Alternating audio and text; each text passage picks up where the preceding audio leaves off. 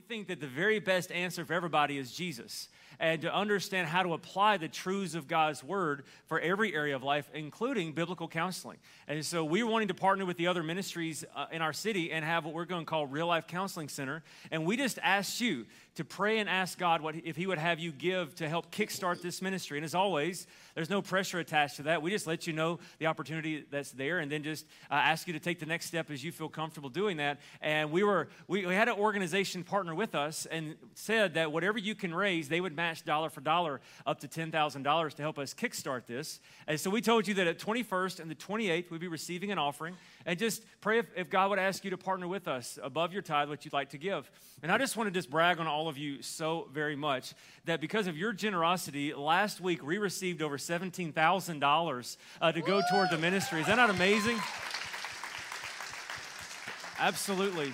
Um, and, and what, what means so much to me about that is not just your partnership, but also your belief in what's going on, and that Jesus truly is the answer uh, to the need of mental health and helping us figure out how to do that. And so, uh, if you would still like to partner with us, you know, we, we just always ask you if you'd like just to pray and ask God what He'd have you to give. Uh, we have one more week we can do that. Make sure you mark on your offering envelope that it's going to match to impact offering, and that's going to go toward helping us uh, kickstart this ministry. So, thank you so very much for doing that. And the other thing is, starting next week, some of you have asked us about this, and that is that we are starting a, a four week class beginning next week during our 11 a.m. service, and it is that idea of no matter whether you're a brand new baby believer or you've been a Christian for years, many of us have never had the opportunity just to systematically walk through what it looks like to be a, a, a Christian.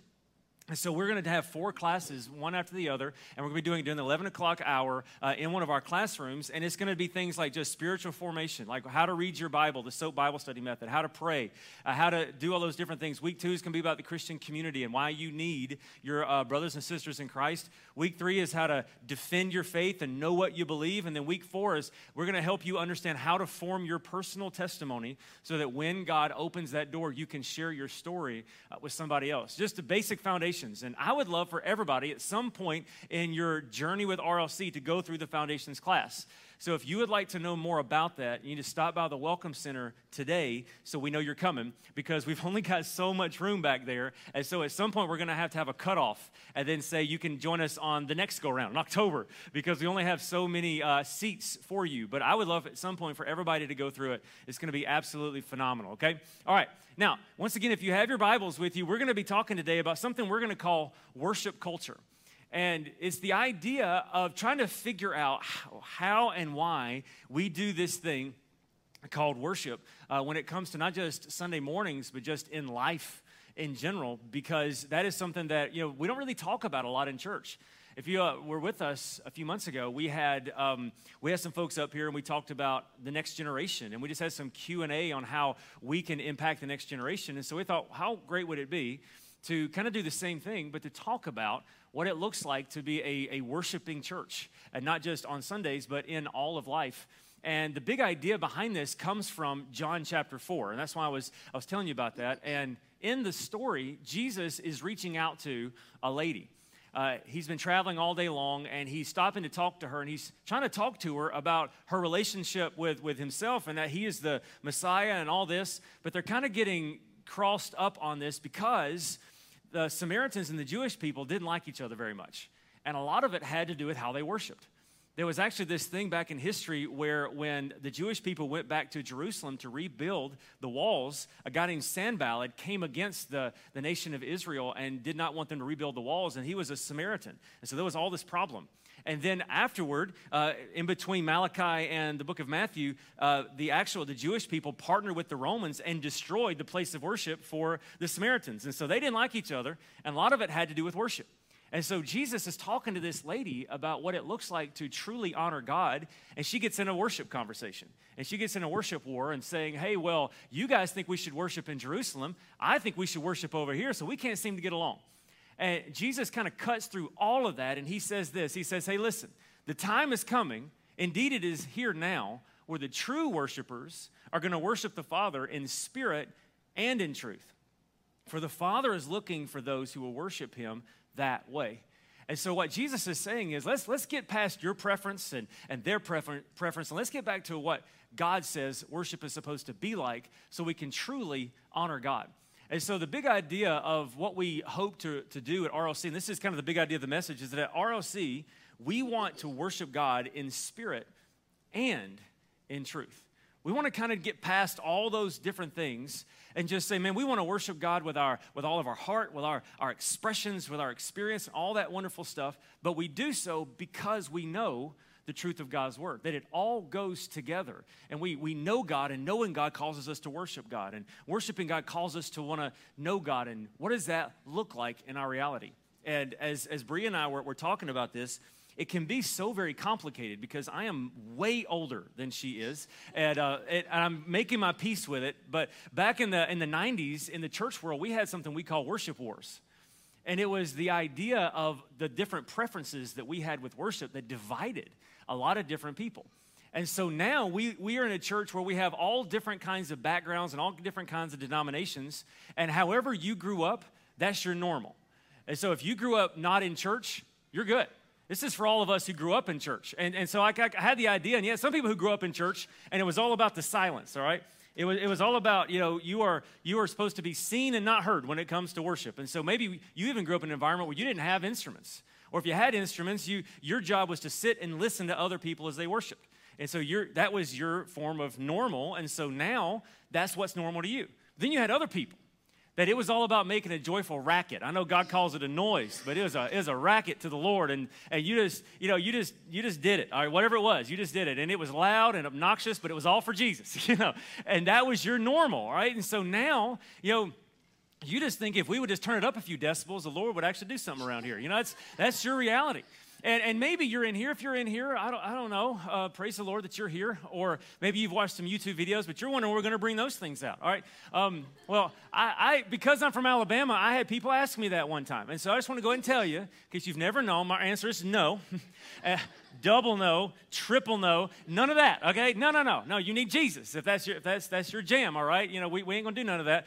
But whatever your normal is, is what you think is normal. And so what we want to do is just take a little while, and we're going to do it in a Q&A fashion, and that is just to kind of cut through all of that and just say, for Real Life Church, what does it look like to worship the Lord in spirit and in truth? And then moving forward, maybe help you understand some of the reasons why we do what we do and to kind of you know pull back the curtain a little bit. And I didn't think that anybody better to do this than for the person in our church that God has called to lead us in worship. And she does an absolutely amazing job every week, uh, really trying to inspire us to worship the Lord. And just want to give you an opportunity to hear her heart from this and also to kind of help all of us understand what that is. And so, the best way to do this is to start with just getting a little bit of your story. So, this is the interview portion of this.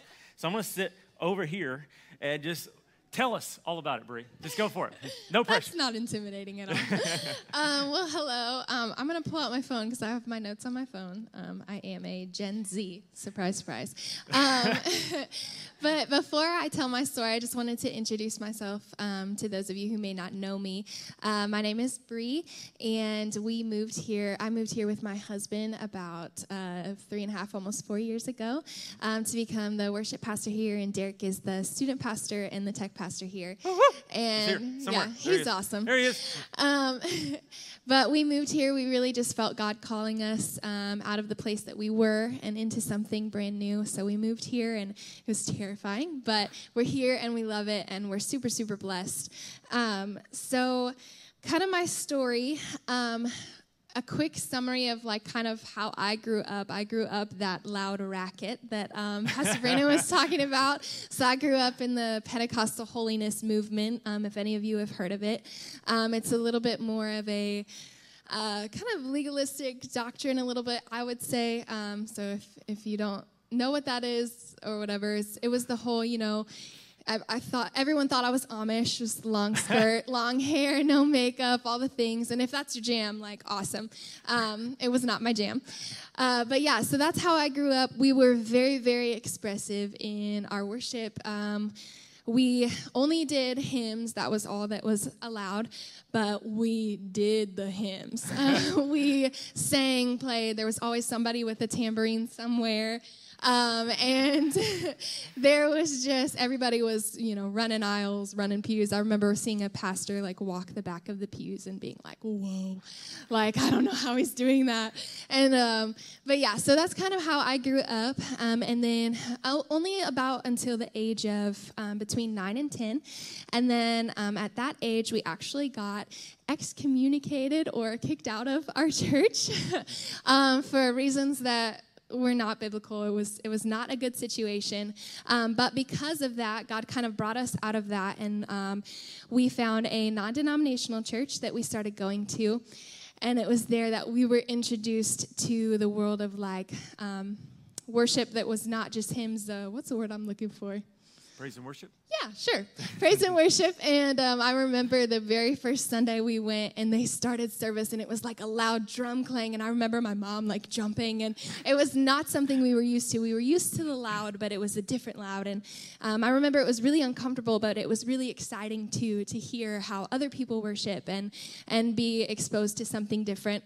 So, kind of um, started learning that whole thing, um, and God kind of really just took me through a healing process um, through music and through praise and worship. And so we were going through this really hard time as a family um, because I was homeschooled, my siblings were homeschooled, and so being taken away from our church, and that was everything we knew. We didn't we didn't have anybody else. Our community was our church, and so losing everyone we knew was really difficult. And um, but God really just took me through this journey of healing through music, and He started putting songs in my heart, and I started writing music, and um, He stirred up a passion to teach myself um, instruments. So I started learning guitar and piano just so that I could accompany my songs that I was writing, and um, so it was really this beautiful process that He began to take me through, um, and then kind of fast forward a little bit to when I was 14.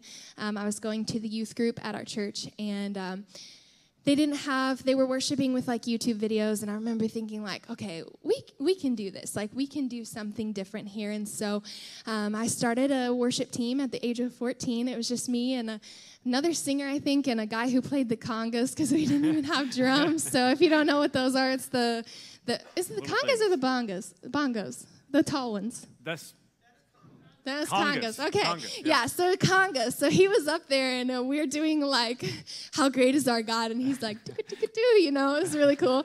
Um, but that's kind of what we were doing. I'm not a drummer. Me, please so. tell me there's a video of this somewhere. That'd be great. Oh, I don't know about that. um, but yeah, so we were doing that and it was, um, God was just really moving. It was super cool. And then fast forward, then I, uh, ended up joining the Sunday morning like adult worship team, and I felt so cool because I was 14. I was the youngest one.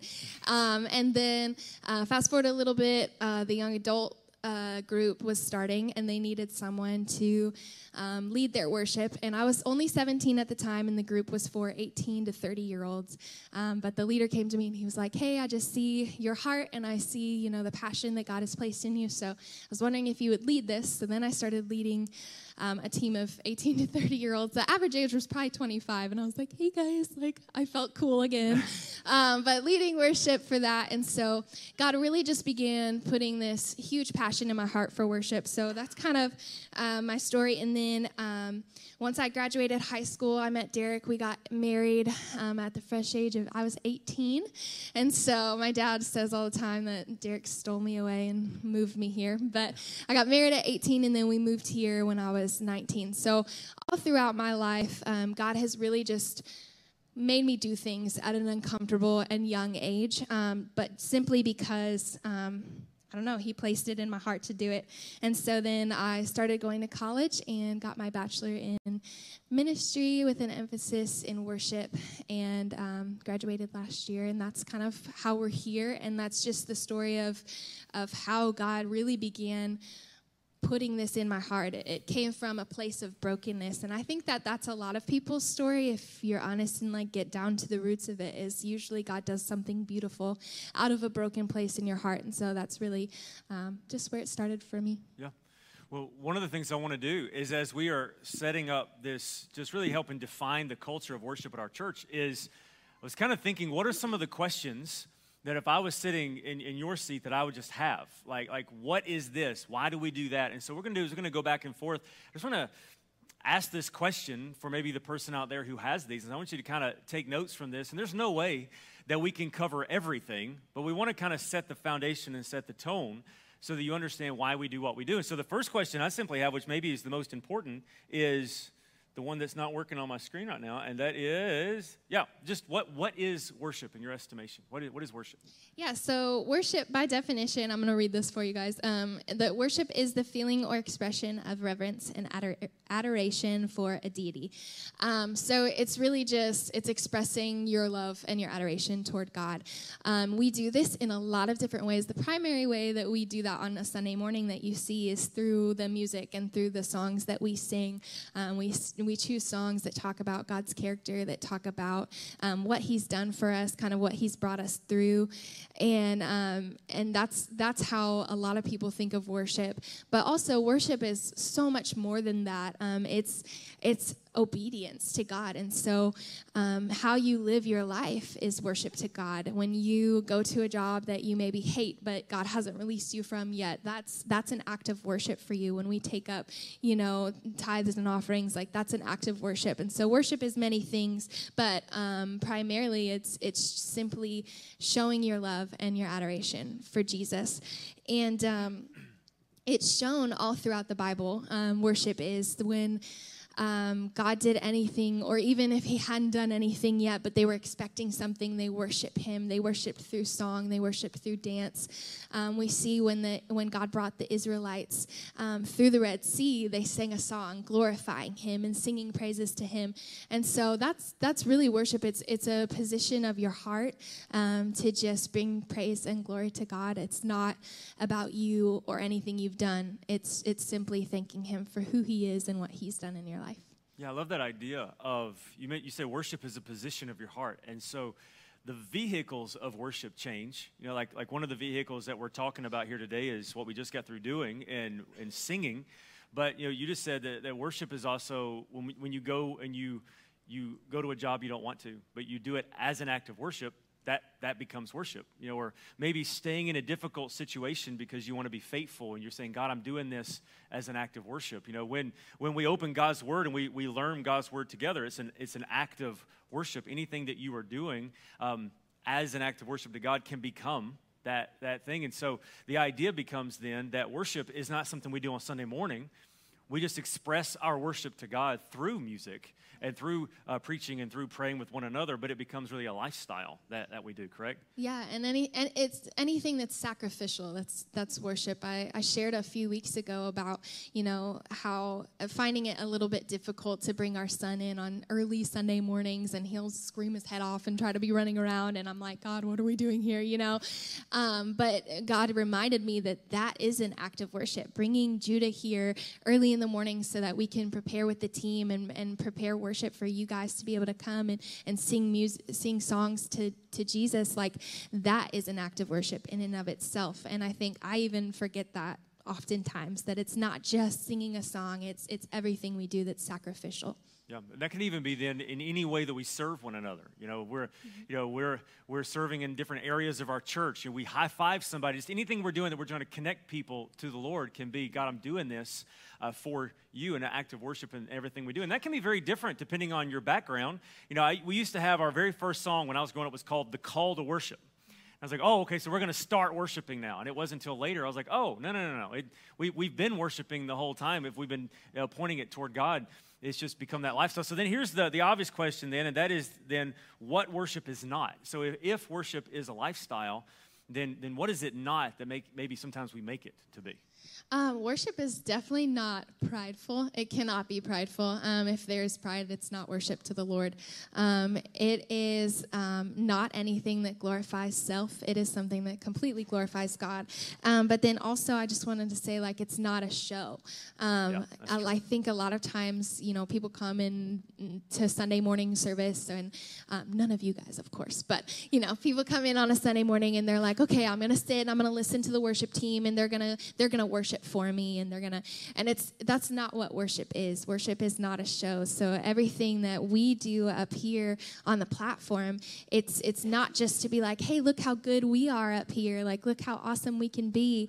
Um, it's it's simply to invite you into that place and invite you and invite the presence of the Lord into this space.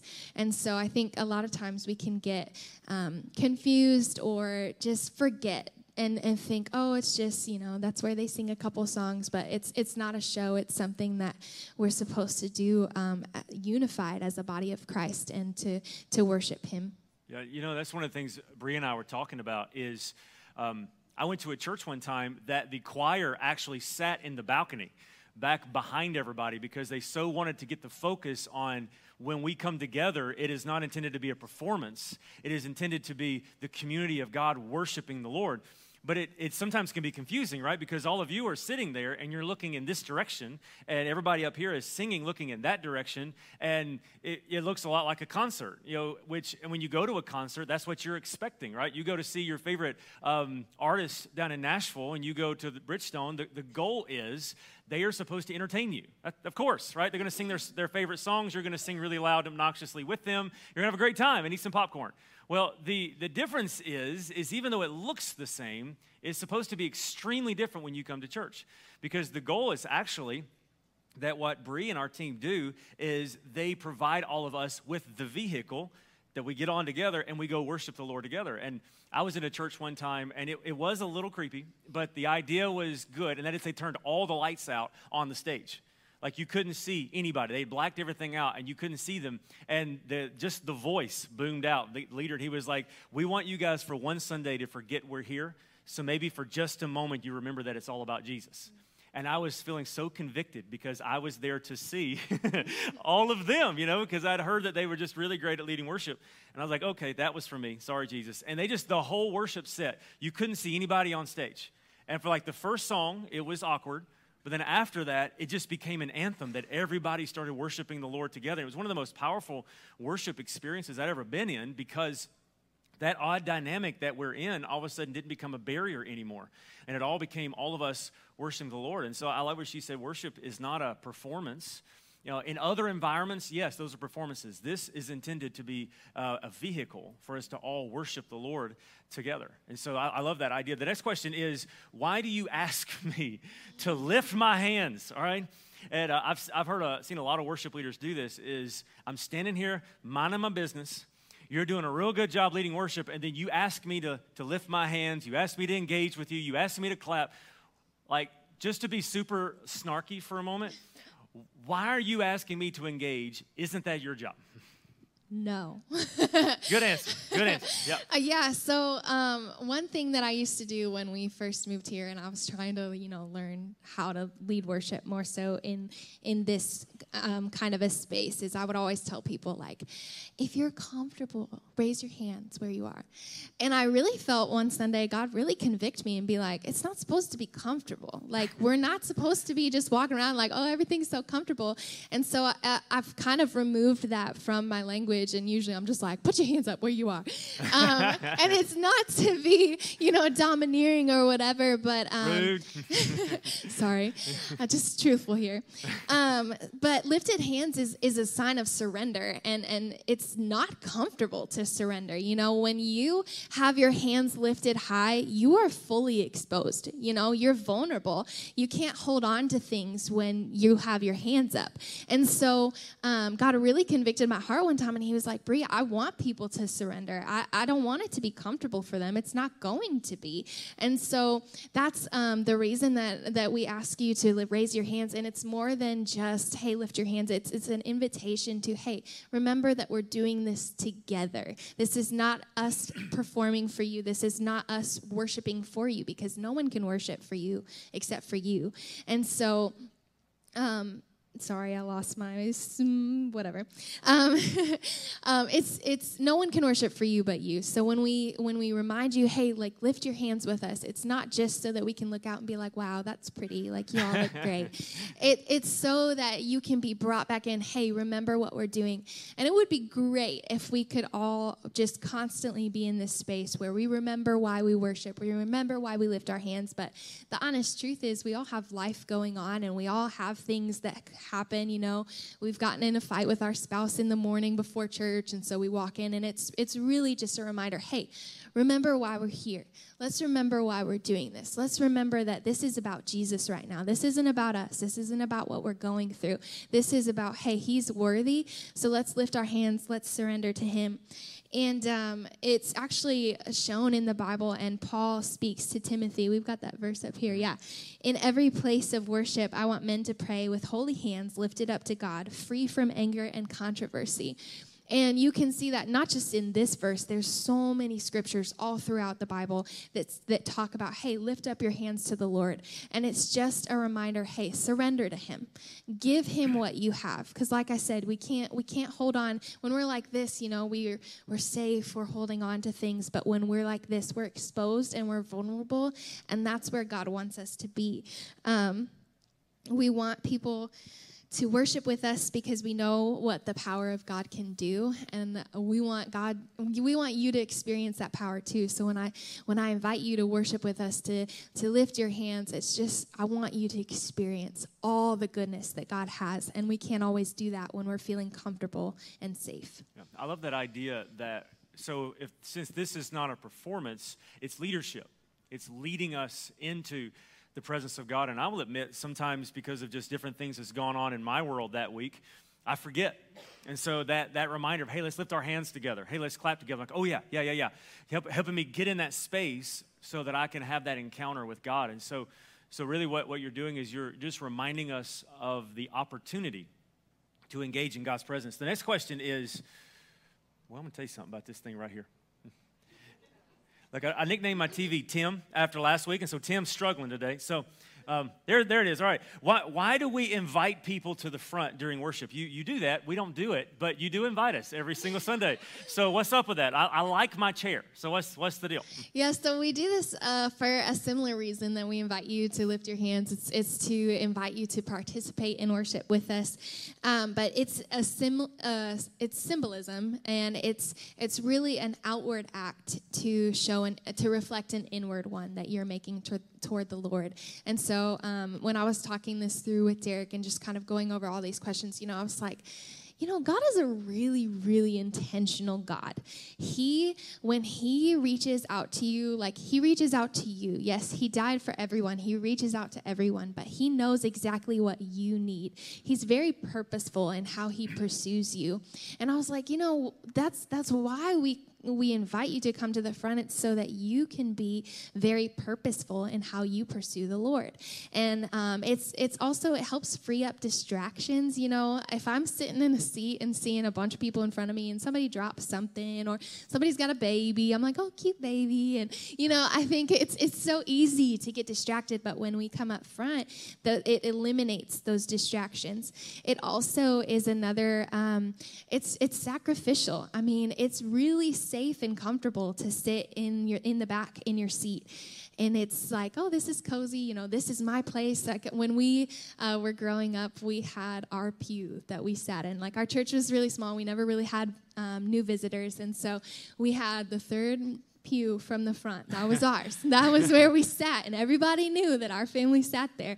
And so I think we get we just really get comfortable and we get in this routine. Um, but when we go to the front, it makes us uncomfortable, and it shows that we're willing. You know, it, it's God doesn't need us to be at the front. He's omnipresent. He's everywhere. He's in the back. He's in the front. He's over at Hardee's right now. Like, he's everywhere.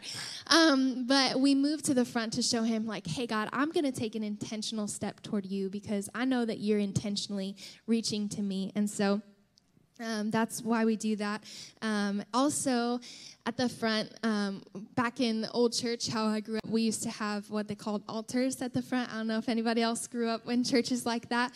Um, and, you know, you'd go kneel at the altar. Um, but an altar is a place of sacrifice. And that's where, you know, people gave of the best of what they had to the Lord to be forgiven for sins as an act of worship, like all of those things. And so when we invite you to the front, it's also inviting you to sacrifice whatever it is that you want to hold on to, whatever it is that you don't want to give up. Um, the front is a place to, hey, I'm I'm gonna give this to you, God. I don't want to give it up. Like, you know, nobody wanted to give up the best of their sheep or whatever. Like, that's the best. They didn't have any spots, but they gave it to the Lord because that's what He asked of them. And I was um, listening to someone talk about worship not too long ago, and she said, You know, I don't know why it's so hard. All God wants is your everything. I was like, Well, okay. But it's, it's true, you know, He wants everything from us. And so inviting you to the front is just saying, Hey, sacrifice whatever it is that you want to hold on to whatever it is that's also you know standing in the way of the fullness that you could have from the lord. So often we hold on to things it's not even necessarily sins but we're holding on to things that are keeping us at a distance from the lord in some way.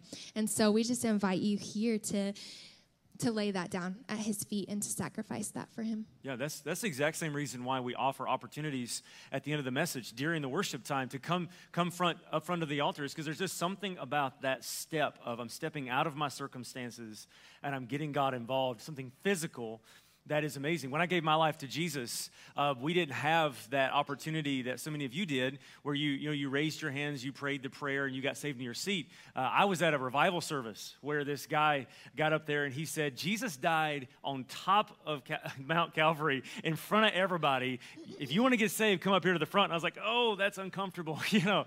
And so I did, man. I had to come up front, and my my salvation, I think, happened not when I got up front. It was the moment I stepped out because that, that was the moment where I went all in. And I was like, okay, God, I'm gonna, I'm risking embarrassing myself to say I want all of you. And I remember just immediately feeling different the moment that I stepped out and uh, for for Jesus. And so I think that's that same dynamic of just going all in uh, with the Lord. Yeah, and I and I had a very similar story one time, not my salvation story, but um, as I said, like we we had been excommunicated from a church, and there was a lot of bitterness that had rooted in my heart um, that I didn't even I recognized a little bit, but I, I didn't really fully realize. And I remember a pastor preaching a sermon, and it didn't seem to be relatable to me at all.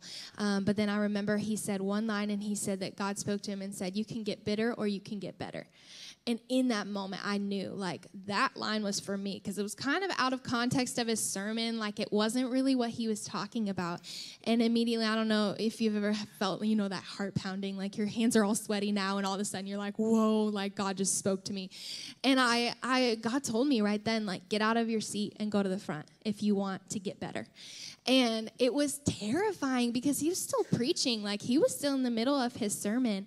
Um, but as soon as I stepped out, I just immediately started sobbing and felt the presence of the Lord. And he really he healed my heart in that night of all the bitterness that That's I was amazing. holding on to.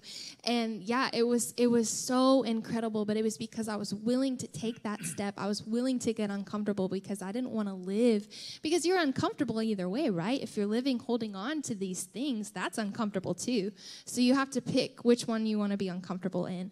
And then God always meets you where you are, and He always fills you with peace and, and whatever it is that you're needing. That's awesome. That's awesome. Next question is Tim struggling, man. All right. Uh, why are some people so expressive with their worship? So some people seem to be uh, stoic, reserved, and some people seem like they're just all over the place. Why, why is that the way it is? Well, there's okay. So I think that there's not like an easy answer to this, um, but kind of when I was when I was thinking it through, um, I got really excited to talk about it because if you know me, I'm an expressive everything. Like every, I'm expressive about all of the things. Like you bring in a puppy, I'm like, ah!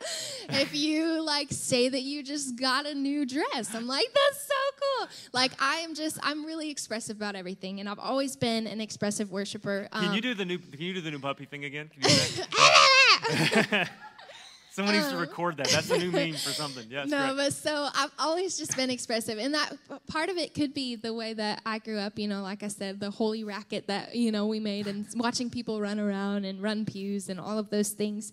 Um, but I think that a lot of times um, we can use the the kind of like excuse or the thought of like, well, it's just our personality. Because part of that is true. Like, it is my personality to be expressive. That's just I'm I'm the youngest kid, so I don't know if I felt like I had to make my presence known. I don't know, um, but I've always been more bubbly and stuff. And I think we we can use that of like, well, it's just her personality to be expressive. That's not who I am. So, um, but I kind of was thinking it through and I was like, you know, there's usually at least one thing in life that every, like, that someone will get expressive about, that they'll get passionate about enough to be expressive. So, like, um, for some people, it may be sports. Like Derek isn't always super expressive, but I watched his favorite team lose a basketball game one time, and I tell you, he was expressing. so, I mean, um, also, uh, some people, you know, you get cut off in traffic, and you're all of a sudden very expressive. you know, you're not going to be like, oh, well, shoot, that stunk. Like, no, like people are yelling, you know, hitting stuff or whatever. I'm, I got really bad road I'm rage. feeling called out right Um, now. and, you know, So there's usually something that gets you expressive. So I was thinking it through, and I was like, you know, I just don't think that that is as a thing of of oh, it's my personality. Um, but I think that we can forget oftentimes that God requires us to be expressive in our worship. You know, it doesn't have to be 24 7. We're always shouting every time we worship. He requires different things. And we see that throughout Scripture. Um, Psalm 47 1, I don't think we have that up We do. there.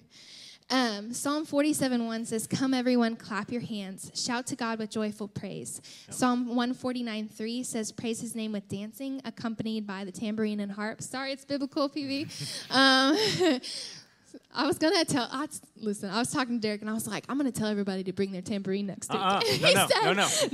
no. I got a, I got, I know it's in the Bible. I got a real good reason why I don't like tambourines. I'll tell you about it sometime. Okay, just They will be confiscated if you bring them next week. Sorry. Um, there is, there is a security guard waiting to bless you with taking that away. Yeah, absolutely. Yes.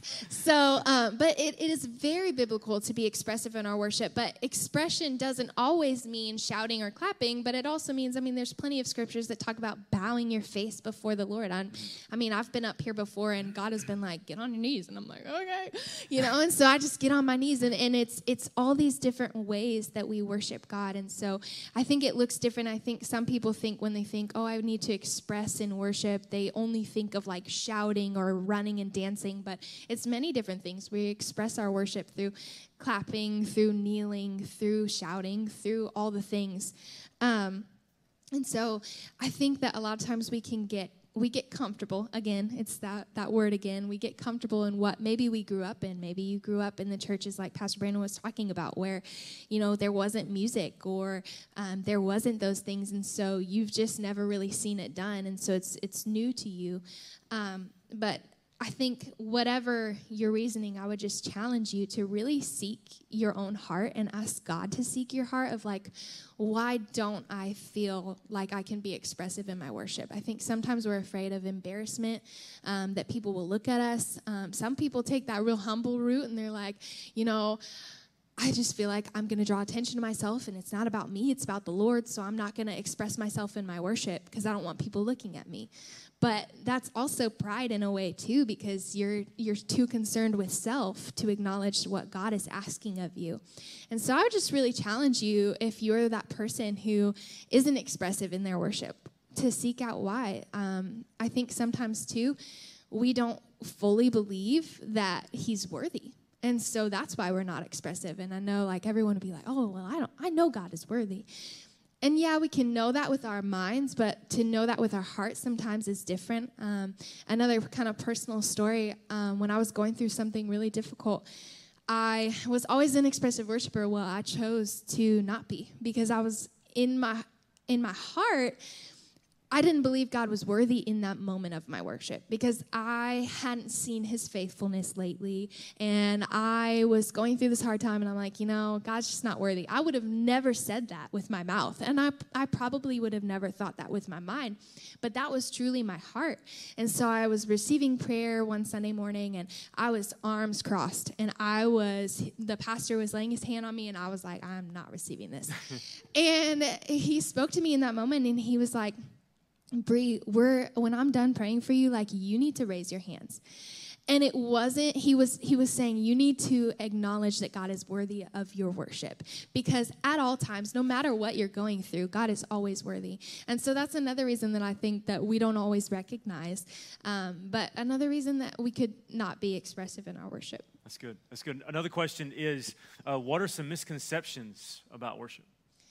I think a huge misconception that I've been hearing lately, um, especially with uh, Gen Z or you know the millennials or whatever, um, but in in every generation, um, is that worship is emotionally manipulating you, and I think sure there's some of that you know in, in anything that's good satan is always going to try and pervert it right? So there's always going to be you know a group of people or a church or there's there's always going to be someone who's maybe not quite doing things with the best of intentions um, but hearing recently that, oh, all churches do, like they have the music and the lights and what and whatever, it's all to emotionally manipulate you, and and that is just for that couldn't be the furthest thing from the truth. You know, we do all these things. We have the lights. We have all of these things. These are tools um, that we use to help people engage in worship. You know, we have lights on the stage so that you don't feel like everyone's looking at you. It helps eliminate distractions in the in the auditorium. Um, we have the music up loud so that you can feel like you can sing as loud as you want to and give God as loud of a praise as you want to, and you don't have to feel like everyone's hearing you over everyone else. And I think a lot of times people think, oh, well, you just have it loud so that we can't hear our own thoughts and so that you can get across what you want to get across. And it's it's not true. We we use all of these things as a tool so that you can feel as free and as comfortable as you can to get uncomfortable and to worship and do those things before the Lord. Um, everything we do is super intentional. It's not to manipulate you. Um, it's it's so that you can experience the fullness of God and experience everything that He wants to give you that day. That's amazing. That's good. All right, so let's let's finish up with one more question for you, and that is, if you could sum up our vision for worship, for the worship culture at Real Life Church, what would it be? If I could have a vision for the worship culture, it would be that everyone has learned so fully what it means to truly worship God that you don't just expect only to worship on Sunday mornings, but that you do it in your life and in your homes as well. Um, one thing that I do um, all the time is worship on my own in my home. Um, sometimes I just play YouTube videos. Sometimes I play my own music and um, and sing just at a piano. But but I'm always worshiping in, in some sort of way um, on on a daily basis. And I remember being younger and I didn't really do that a whole lot because I didn't realize that you could worship in that way um, on your own at home. And so I will be I will be in my living room with, we have two golden doodles. They'll be going crazy, but I've got a worship song on the TV, and, and I'll just be worshiping so much so that our son has started like modeling it. And he walked up to the TV the other day as the worship song was playing, and he just kind of lifted his hands. and, um, it was so precious. I was sobbing, but it's fine. Um, but it's, it's, it's, I would hope that we can portray worship in such a way that you want so much more of it, that Sunday morning worship isn't enough, that you would go home and that you would find that space um, in your own home and with your families and with your spouse, and that you would find that place with the Lord. It talks about in the Bible the secret place, and that you would find that secret place, and so that when you come together and when we are all here, we walk through the doors and we're ready to worship. We don't have to get through two songs before you're like, okay, like I'm ready to worship now. You've prepared your heart all week. So you walk in these doors and you're like, I'm so excited to worship. I worship all the time, but now I get to do it with my family. Yeah. And um, that that's just really my hope and that you would feel free and comfortable to do that in this place because it is a place where we we can be unified and worship and not have to worry what other people think. Well, Bree, on behalf of everybody else, thank you so much for leading us, and thank you for entering into that space and challenging us to take that step. And we're, we're thankful for your leadership. Can you celebrate her as we finish up? Yep. Right.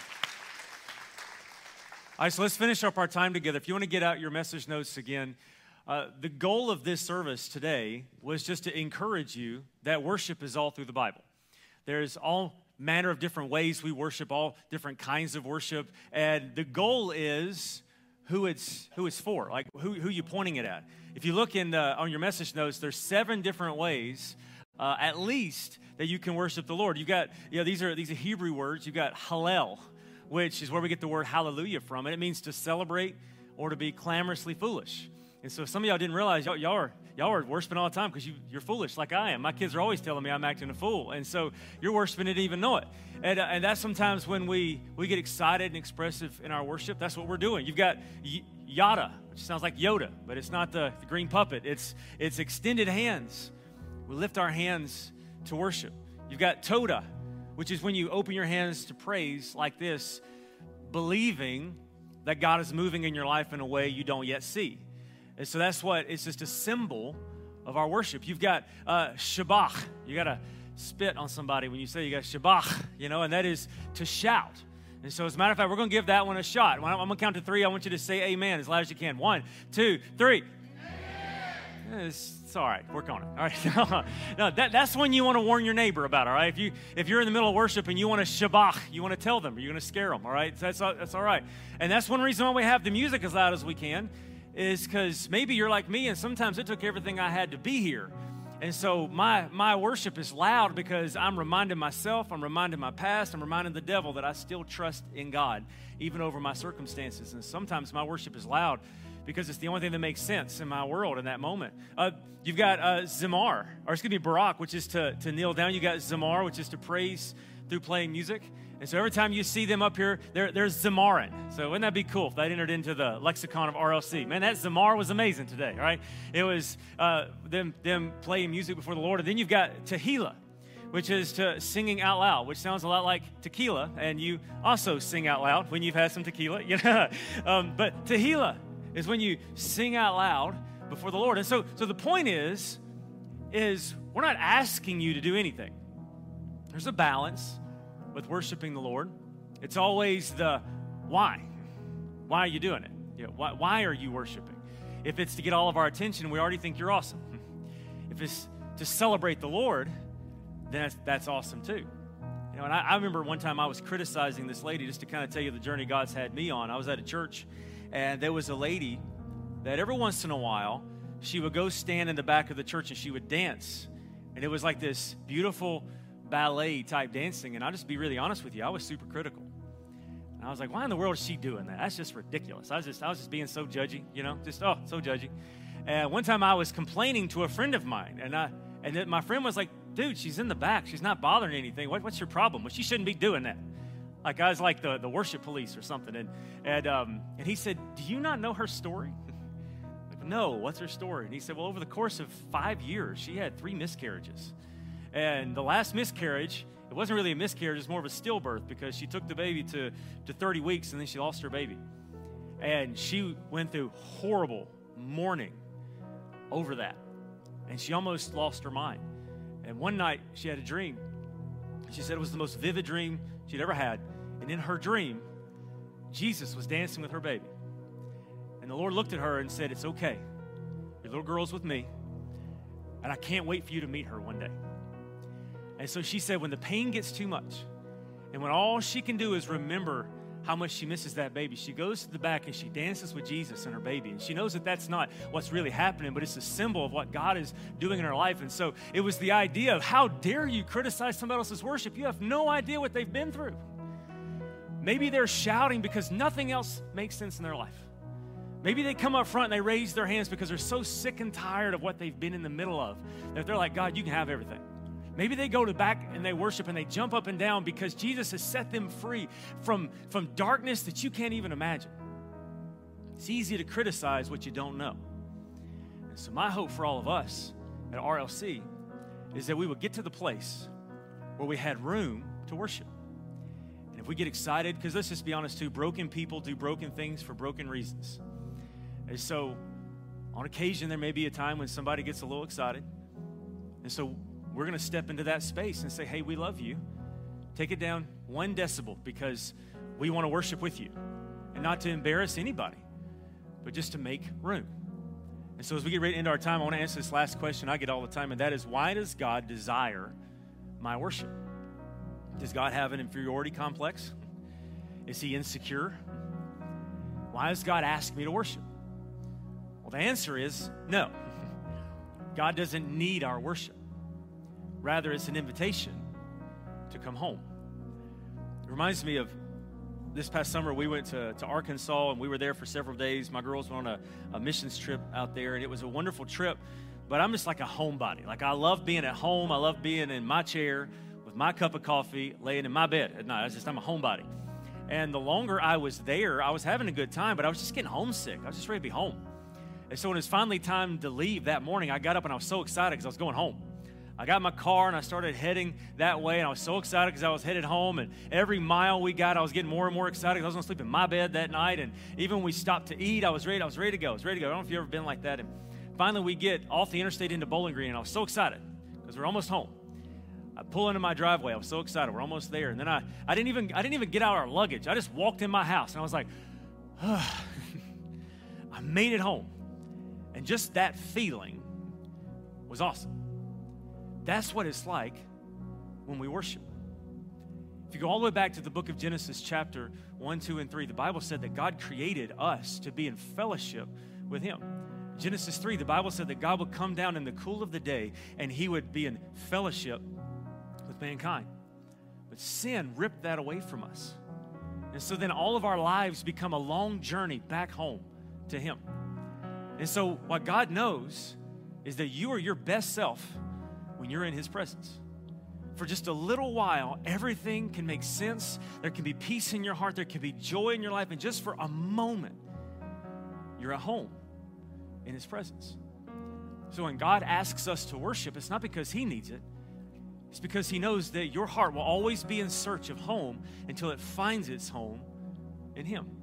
God's Word says it like this It says, You will show me the way of life, granting me joy in your presence and the pleasures of living with you forever. And so when He invites us into worship, He's inviting us to come home. Jesus said it like this He says, Come to me, all who are weary and heavy laden, and I will give you rest. Today in our SOAP Bible reading, it's 1 Peter chapter 5, and it says, Cast all your cares and worries on me, for I care about you. One of the most amazing opportunities that we have is to enter into the presence of God and cast everything we have on Him. That's why we worship. And so, in just a moment, what we're going to do is the band's going to come around and they're going to give us this one opportunity to lead us in worship. And I want to ask you this question Where do you need to come home in your life? Where do you find yourself wandering? Is it in a a relationship situation? Is it in a, a job situation? Is it in a health situation? Where, where do you feel like you're in a distant place? Where is God drawing you back into His presence? Not for His sake, but for ours. What I would encourage you to do is to give it to the Lord. We begin to worship, just enter into His presence and say, God, I give you all of that. Enter into His presence. Because as God's Word says, it's in His presence where we find fullness of joy. It's that sigh of relief because I finally made it home. Let's pray together. God, thank you so much for today. Thank you for your presence and your mercy in our life. Thank you, God, that you see us and you know us. Thank you, God, that in this moment it's been a very different service with very different kind of ideas, but it's a hope. Or just to realize what you're doing in our lives and realize the opportunities that we have to enter into your presence and why we enter into your presence. God, I know that in any given situation, as many different people that are in here, or the many different things that's going on, but I know, God, that you can speak to every one of those. For some of us, God, we, we feel like we've been on a long journey and we've never been home because we've never given our hearts and our lives to you. I pray that as we worship, God, that we'll turn our hearts over to you. That's what salvation is. It's repenting of our sin and turning our heart toward you. For others of us, God, we've spent so long away from your presence. Maybe because of a hurt or a wound or a lie from the enemy. But I pray that we will sense that gentle drawing of you, Holy Spirit, to come back to you as we worship you. Help us to come home. Help us to realize that we were made to be in your presence. And we celebrate you. Jesus' name we pray. Amen. Would you stand with me all over the house this morning? We're going to sing one more worship song, and I just want to invite you to worship the Lord, whatever that looks like. Maybe you just want to stand there and just soak in the presence of God. Maybe you want to raise your hands. Maybe you want to come forward and just lay something down before the Lord. If you'd like to receive one on one prayer, we're going to have a prayer team in the back. Autumn and I are going to be standing right here. We would love to pray with you, whatever's going on in your life. So I ask you this question What is the Holy Spirit speaking to you to take a next step?